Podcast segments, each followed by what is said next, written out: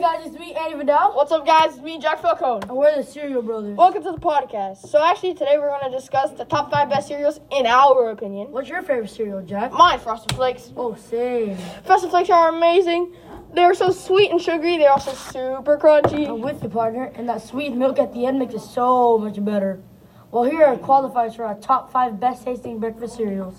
In first place, we have Tony the Tiger's own Frosted Flakes because they are so sweet and taste amazing with milk. Back in the day, they used to put toys in the boxes. Second, we have Cinnamon Toast Crunch. These sugary squares are at the top for a reason. Not only are they delicious for breakfast, but they also make a great midnight snack.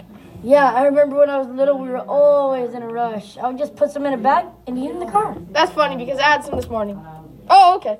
At third, and just in time for St. Patrick's Day, we have Lucky Charms. This combination of colorful marshmallows and cereal shapes are so delicious. I used to pick out the marshmallows from the bowl and avoid eating the whole grain cereal. One morning, I wa- I went to serve myself, and my sister had eaten all of the marshmallows. Oh, that's the worst. at numero quattro, and we have El Captain Crunch or Captain Crunch. This is the oldest cereal for me. I've eaten this cereal since I was around three years old, I think. The best part of this crunchy and sweet cereal is that it's good with milk or without milk.